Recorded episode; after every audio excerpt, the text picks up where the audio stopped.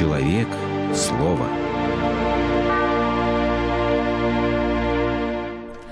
Здравствуйте, в эфире пасторские беседы, и наш пастор сегодня, отец Михаил Прокопенко, сотрудник отдела внешних церковных связей Московского патриархата, священник храма Святой Троицы в Хорошове. Здравствуйте, отец Михаил. Добрый вечер. И наша сегодняшняя тема связана с начинающейся неделей о мытаре и фарисеи, смирение и гордыня.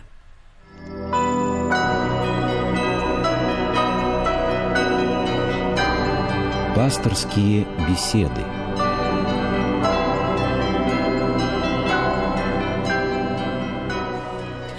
Ну, начнем мы с ваших писем и вопросов, на которые мы не успели ответить в предыдущих программах.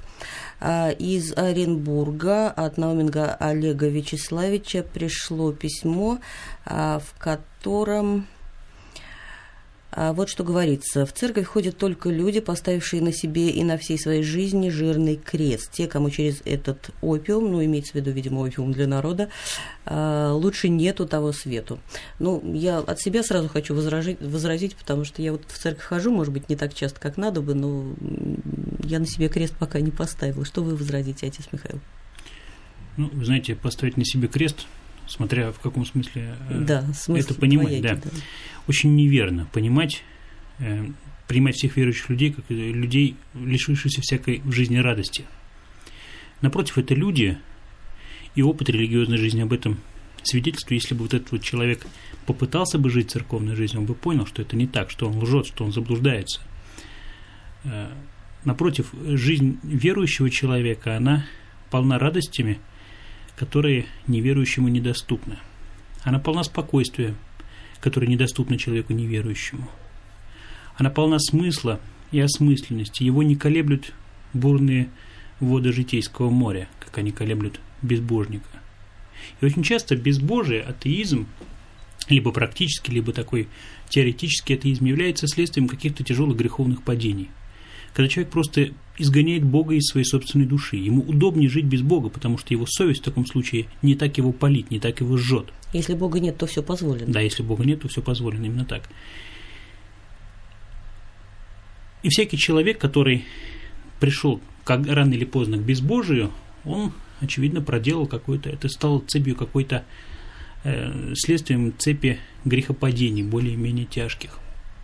Это свидетельство, в первую очередь, неспокойной совести.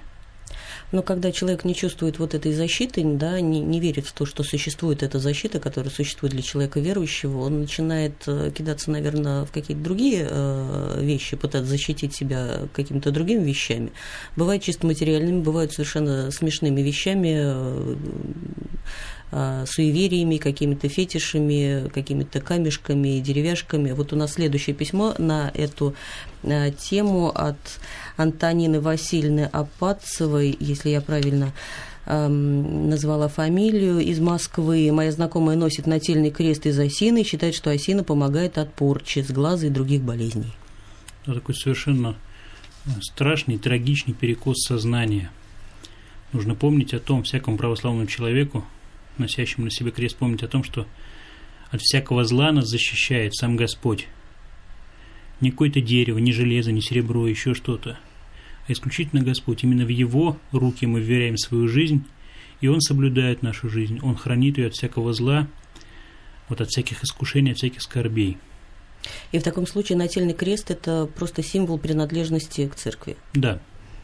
Это символ нашей веры, это символ нашей надежды, это символ того, что мы искуплены, пролиты на этом кресте кровью Христовой.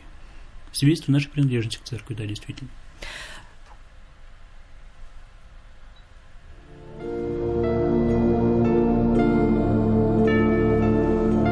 Пасторские беседы.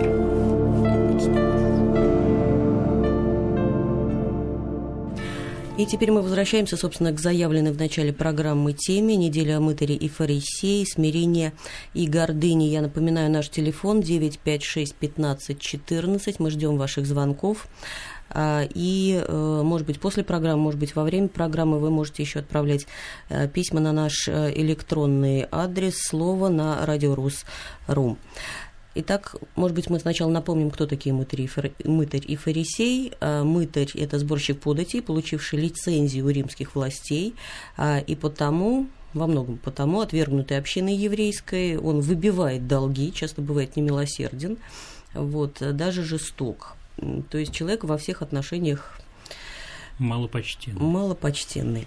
Фарисей, наоборот, человек уважаемый, благочестивый. Он строго соблюдает закон Моисея. Он не только ходит в храм и соблюдает обряды, он еще активно проповедует. Да, иногда они э, даже странствующими проповедниками были. В общем, такой вот светильник веры, да, и поборник традиций. Да, ходячий стол благочестия. Совершенно верно. Вот. А, так вот, эти двое, мытарь и фарисей, приходят в храм. И что там происходит? Вот лучше, чем священное писание, об этом событии не скажет, наверное, никто.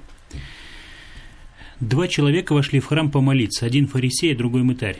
Фарисей, став, молился сам себе так. «Боже, благодарю Тебя, что я не таков, как прочие люди, грабители, обидчики, прелюбодеи, или как этот мытарь. Пощусь два, два раза в неделю, даю десятую часть из всего, что приобретаю. Мытарь же, стоя вдали, не смел даже поднять глаз на небо, но, ударяя себя в грудь, говорил, «Боже, милостив ко мне, будь милостив ко мне грешнику». Сказываю вам, что сей пошел оправданным в дом свой более, нежели тот, ибо всякий, возвышающий сам себя, унижен будет, а унижающий себя возвысится. Ну, Священное Писание говорит, что это притча, что Господь э, произнес эту притчу как некую историю – которая могла повторяться и повторяется раз за разом в человеческой истории, наверное, очень много раз повторяется. Да, я думаю, она повторяется и сейчас. Да, конечно. Священное Писание вечно, но всегда актуально. Важен вот такой момент. Сегодня по имени вот этого евангельского чтения, по его содержанию, нынешний день назван неделей, то есть воскресеньем Аматарии Фарисея. И вот сегодня тот день, когда э, в наш богослужебный круг Э, вступает такой очень важный и ответственный, ответственное время в период пения так называемой постной триоди. Это первый из подготовительных недель к Великому посту.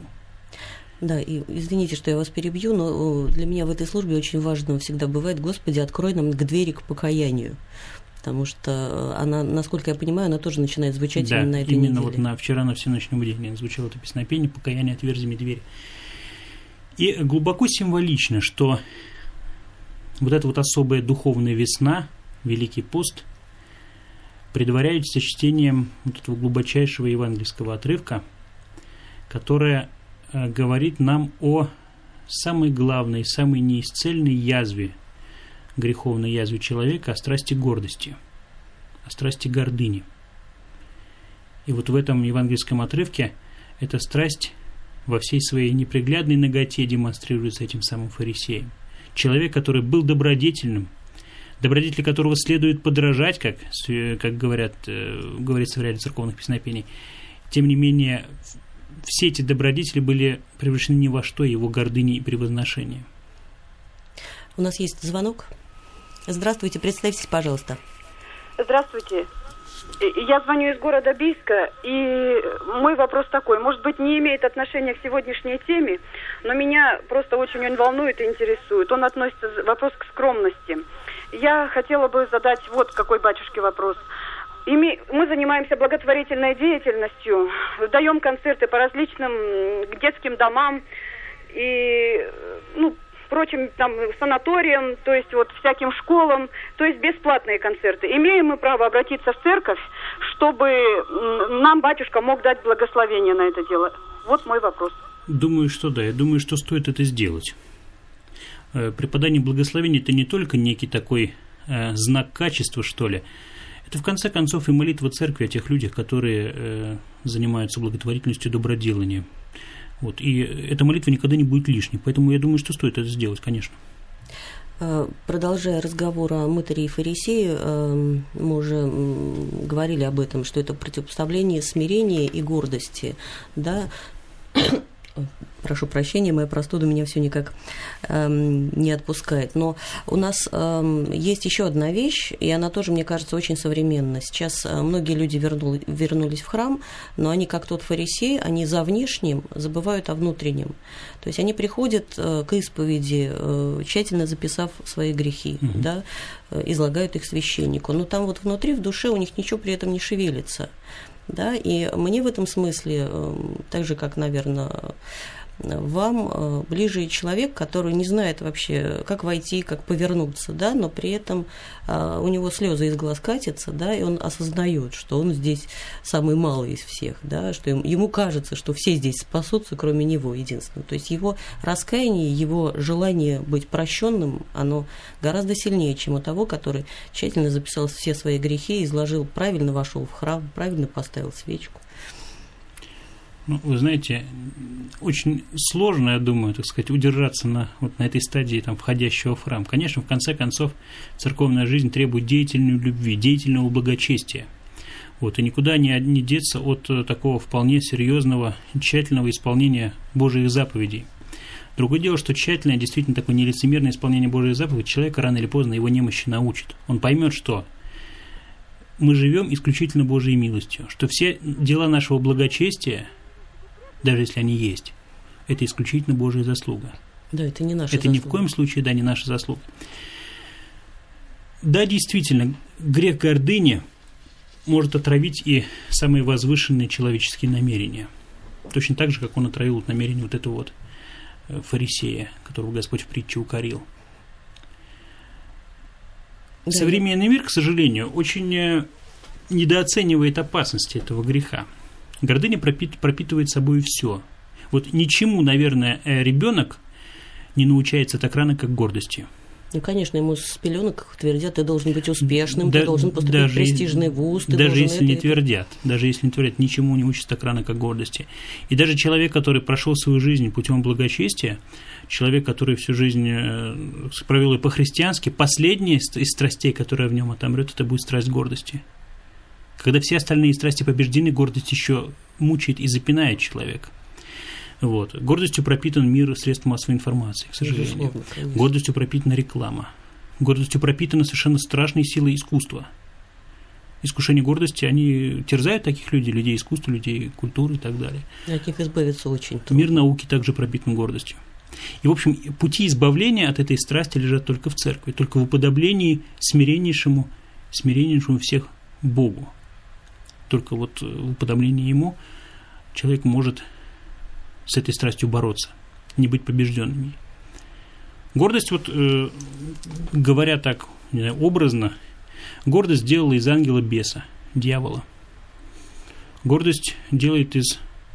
В общем, является такой подкладкой любого человеческого греха. Например, э, ну, естественно, человеческая потребность питаться, смешанная с гордостью, становится чревоугодием.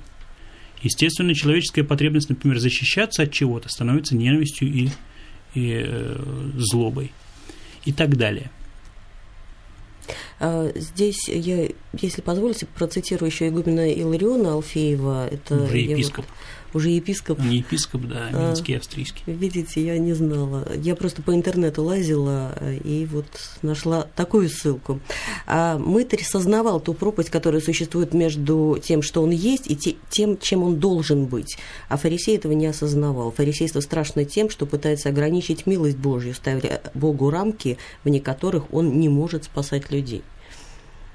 Да, и вы знаете, вот что можно заметить из вот этого монолога, молитвенного монолога фарисея. Фарисей торгуется с Богом.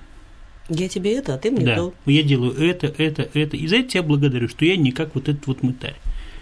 А мытарь этого не делает, он не, при, не, при, не припоминает из своих согрешений, он их не называет по имени, как он согрешил, был ли он жесток, был ли он там прелюбодеем, еще кем-то. Вот, но тем не менее он с Богом не торгуется. И уходит из храма оправданным, более чем чем фарисей. Да, вот это вот понебратство, оно проскакивает даже у нас при исповеди, когда мы каемся в грехе, но тут же пытаемся оправдаться. Ну, ты же понимаешь, Господи, ну, обстоятельства такие. Вот у Серафима Саровского есть. Хотели бы, э, я не, не, не, не уверена в точности цитаты, хочу в храм сходить, да вот храма рядом нет, или времени у меня нет, вот э, что-то такое. Хочу э, дело доброе сделать, да, но вот объекта для доброго дела не нашлось. То есть у нас все время вот, э, мы все время пытаемся себя оправдать, вместо того, чтобы прийти и просто сказать, прости, Господи, грешен, да, к сожалению, вот это вот с этим искушением всякому православному христианину всю жизнь приходится бороться. У нас есть звонок. Здравствуйте, представьтесь, пожалуйста. Это ко мне? Да, да, да, говорите, мы вас э, слушаем. Я Валентина. У меня вопрос э, к, к отцу Михаилу. я э, допустила вымысел по Евангелию несколько раз. Сейчас я понимаю, что это грех. И я прошу прощения. Второй вопрос. Я не хочу грешить, и я не хочу болеть. Я знаю точно, что есть живой Бог. Слава Богу. И я не хочу грешить, не хочу болеть. Болезни – это э, тьма и грех и, э, грех и болезни – это тьма. Бог есть, Бог свет, и нет в нем никакой тьмы. И я каюсь во всех грехах своих. Вот и все. Спасибо за звонок. А, отец Михаил, вот а, еще, э, если вернуться а, к гордыне, еще одна цитата из уже митрополита Сурского Антония. А, он говорит, мы не стоим у притолоки церковной, мы не бьем себя в грудь, мы смеем поднять глаза к Богу, мы смеем к Нему идти в молитве, мы смеем к Нему идти в причастии. Это тоже гордыня наша? Или это наша вера в Его милость? Ну, это дерзновение. Вы знаете, вот, например, в тех молитвах, которые священник читает тайно за литургией, несколько раз э, священник просит для со всех верующих, чтобы Господь причащение святых христовых тайн, да, чтобы они были нам в дерзновении к Нему, чтобы мы могли к Нему дерзновенно обращаться. В гордыне здесь нет ничего, потому что мы ищем, в общем, не своего, а Божие. Вот, вот именно это ничего с гордыней общего не имеет. Угу. Человек гордый ищет своего. Такой человек, человек не любящий он ищет своего. И когда он свое получает, он о Боге забывает вполне благополучно. Ему Бог не нужен. Да. Как вот Феофан Затворник говорил, что почему так плохо молимся. Вот, а потому что мы не ощущаем себя всецело, целиком полностью зависящими от Бога. Мы себе выгораживаем какую-то сферу автономии в жизни и питаемся там своей гордыней. Еще одна вещь. Эм, покаяние – это что? Это постоянное, что называется, состояние души или это там, еженедельное, ежедневное, ежедневный приход к причастию, э, к, к исповеди? Покаяние – это изменение образа жизни, переме, изменение жизни, перемена ума, если так совсем буквально переводить этот, э, это слово с греческого языка, перемена ума – но это значит, что ты постоянно в голове твердишь себе «я грешен, э, прости Господи» или э, Нет, ты... нет, нет, покаяние – это вовсе не автотренинг какой-то, угу. это не попытка себя в чем то убедить. Это действительно попытка э, оста- все, все время в своей жизни оставлять плохое и стремиться к доброму. То есть это э, скорее состояние души у нас получается, так ведь? Это а, и образ жизни, это и образ действия, это образ мысли. Но это не фарисейство, Здесь... что вот опять-таки я не буду плохого делать, но тогда мне, может быть, что-то, простите, обломится в этой жизни. Ну, в общем, всякий человек, который, знаете, имеет опыт деятельного покаяния, да, такой деятельной церковной жизни, он поймет, что вот эти вот отношения купли-продажи с Богом, они не только самого человека унижают, но они, в общем-то, и церковной жизни мало соответствуют всякий человек поймет, что не так должны строиться эти отношения человека с Богом. Это не отношения ну, двух враждебных сторон. Это не отношения двух там бизнес-партнеров и так далее. Это отношения отца и сына, любящих друг друга.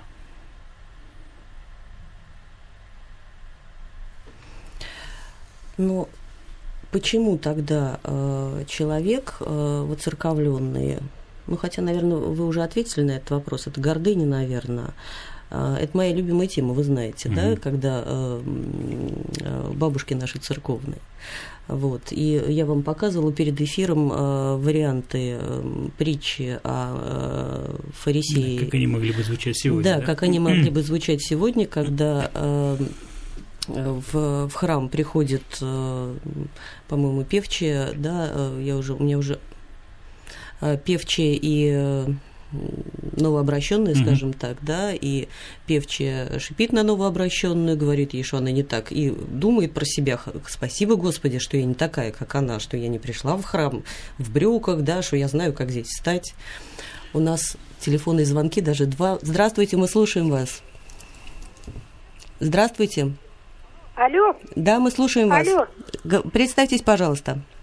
Э, Алло, это, это из Балашихи. Очень приятно, мы вас слушаем. Добрый вечер. Добрый вечер. Прошу вас прощения. Что я хочу к вам за- э, спросить? У нас в Балашихе продают свечи э, от, от 3 рублей и выше. Нет у нас в церкви по рублю. А хотелось бы узнать, и чтобы продавали свечи по одному рублю. Как это можно сделать? И второй вопрос. Ну, это не вопрос, а просто, э, просто я немножко не, не усвоила это. Скажите, если я ношу э, крест день и ночь, только я его снимаю тогда, когда купаюсь, это никакого нарушения нет и не будет это. Но знаете, по поводу свечей, я думаю, что вам следует обратиться к отцу-настоятелю вашего храма. Вот. А потом, жертву за свечи не имеет значения, как часто вы эти свечи ставите. Имеет значение, в первую очередь, расположение вашего духа при этом. Если это с- ваша свеча, вожженная вами, является символом вашей искренней молитвы о ком-то, то совершенно не важно, сколько эта свеча стоит. Если, допустим, вы ну, не можете купить свечку за 3 рубля, ну не покупайте ее вообще, а помолитесь Богу просто так, и Господь вашу молитву точно так же услышит. Что касается ношения на себе крестика, вы знаете, я не думаю, что есть что-то греховное в том, что вы этот крест снимаете. Хотя вообще православным христиан не принято так делать. Еще один звонок. Мы вас слушаем. Здравствуйте. Представьтесь, пожалуйста. Алло, здравствуйте. Здравствуйте. Вы, не знаю, по теме ли мой вопрос, но дело в том, что я тяжело больна, и вот я сегодня была в храме и зна- обратилась, я знаю, что он богатый человек, что у него есть деньги, попросила мне на время дать деньги на лечение. Ну, вот. И этот человек м, сказал, что, ну, может быть, со временем он мне поможет, но стал меня вразумлять и говорит, что ты сама виновата, ты там вот кайся, там поклоны бей и все такое прочее. А у меня уже группа инвалидности, у меня даже, ну, вот как бы сил, э, и даже иногда и в храм-то нет ходить. Вот. И вот, я не знаю, вот, понимаете, у меня в душе вот такое смятение после этого разговора. Он считает себя очень верующим, он ходит. И вот я тоже, видите, вот впала в осуждение. Вот, не знаю, по теме, не по теме. Вы знаете, человека, Мне осуж- кажется, очень по теме, на самом деле. человека осуждать нельзя. Во-первых, так сказать, э, может быть, вы немножко со своей колокольни ситуацию не совсем правильно воспринимаете. Что касается вашей немощи, Божьей, конечно, вам помощи. Вот, и пусть Господь вас исцелит и посетит. Вот. Но нужно помнить, что Господу Богу от нас нужно сердце, а не ноги. Если мы не можем какой-то, может быть, такой телесный подвиг понести, но пусть этого подвига не будет. Пусть наше сердце, тем не менее, пламенеет любовью к Богу. А что касается вот этой вот нужды, ну, может быть, она каким-то материальной нужды, я имею в виду, может быть, она каким-то другим, другим способом будет удовлетворена. Кто знает. Я не думаю, что следует как-то сейчас об этом человеке как-то отзываться. Может, он вовсе не то имел в виду, что вам показалось. Так что нужно всегда быть в своих суждениях, особенно о людях живых, очень и очень осторожными, чтобы не подвергнуться другому прещению за осуждение ближнего. Ну, мне хотелось бы все-таки сил пожелать э, этой женщине, чтобы помощь э, к ней пришла. э, и от людей тоже. Вот, а, потому что, ну, я, знаете, я здесь э, с чисто человеческой точки зрения, потому что у меня вот тоже грех, наверное, но я бы не стала на месте того человека, к которому обратились за помощью с какими-то нотациями ам, обращаться. Но это мое, мое личное Ну, мнение. это тоже, видите, как и отсутствие общей культуры, и отсутствие, в общем, действительно такого трезвенного и глубоко духовного, вдумчивого отношения к жизни. Вот. Церковь это потом- лечебница. Это лечебница для тех людей, кто нуждается в исцелении. Но церковь ведь нам говорит, если просит у тебя, дай. Так ведь? ну, Нет, вот церковь когда... спорить это, конечно, нельзя. Но далеко не всякий человек имеет возможность это сделать, да? Безусловно, конечно. В том числе Вот и состоятельный. Еще одна, одна из цитат, которую я нашла в, интерве- в интернете. Нам проще всего осудить, осудить Лота за его пороки, фарисе- фарисея за его гордость и Иуду за предательство. А что же мы сами? Да. Эм, Звонков у нас пока нет. А Почему, э, как вы думаете, происходит все-таки вот эта вот подмена да, каких-то внешних атрибутов веры внутренним? То есть, наоборот, внутренних, внешних. Ну да? да, да, да, да, конечно, конечно. Но отчасти того, что, от того, что человеку свойственно иногда пытаться идти по пути наименьшего сопротивления. Пытаться скатиться на что-то привычное. Пытаться свою жизнь ограничить рамками каких-то схем надуманных или действительно каких-то имеющих право на существование. Может быть, поэтому. И вот поэтому, кстати, люди нуждаются в поновлении жизни. Поэтому, например, есть такой период в нашем церковном году, как Великий пост. Вот. Он призван из привычной вот этой вот рутины, даже благочестивой иной раз, э, рутины, да, человека выдернуть. Поэтому богослужение Великого Поста, оно отличается от э, обычного богослужения. В нем часто звучат такие вот уже свойственные монастырской службе и мотивы, и песнопения, и мелодии и так далее. Угу. У нас есть еще один звонок. Здравствуйте, представьтесь, пожалуйста. Здравствуйте, я Ольга из Краснодарского края. Вот у меня несколько вопросов. Вы меня слушаете, да? Да, да. только Первый, очень коротко, какими... у нас совсем времени не осталось. недугами душевными связана гипертоническая болезнь, повышение артериального давления. Это первое. Второй вопрос. Как воспитывать в себе любовь к людям? Как научиться прощать обиды? И, три, и третий вопрос. Как исповедоваться, чтобы э, исповедь именно превратилась в таинство, чтобы человек получал облегчение после этого исповеди угу. или менялся? Вот такие у меня вопросы. Позвольте начну со второго вопроса. Вот, ну, я не стал бы связывать гипертоническую болезнь с каким-то э, тем или иным грехом. Вообще, всякая болезнь – это следствие греха в общем смысле. Говоря об исповеди, нужно исповедоваться так, чтобы себя ни в чем не оправдывать, чтобы все те язвы греховные, которые мы в себе ощущаем, а также все те дела, которые объективно являются грехом, потому что человек далеко не все чувствует, не все э, греховные дела чувствуют как греховные, искренне принести в них Богу покаяние, ничего не оправдывая, не привнося какие-то обстоятельства и так далее. Открыть перед Богом свою совесть, позволить Богу коснуться этой совести. Такая исповедь состоится, она будет таинством. Если же человек приходит и говорит, что он ничего плохого не сделал, что вообще он живет как все, ну тут вопрос, нужно ли ему идти на исповедь. Отец Михаил, мы вынуждены прерв... Э, заканчивать. У нас осталось всего полминуты, и эти полминуты я оставлю на то, чтобы проанонсировать следующую программу. В следующее воскресенье а, тема будет покаяние. Мы приносим извинения тем, кто, кого мы не успеваем вывести в эфир, но мы обязательно запишем эти вопросы и в следующих программах о них поговорим. И я напоминаю наши адреса. Почтовый 125-040, Москва, 5 улица Имского поля, 19, дробь 21 и электронный адрес слова на радиорус.ру. С вами были отец Э, Михаил Прокопенко, сотрудник отдела внешних церковных связей Московского патриархата, священник храма Святой Троицы в Хорошове и Ирина Ахиева. Всего вам доброго.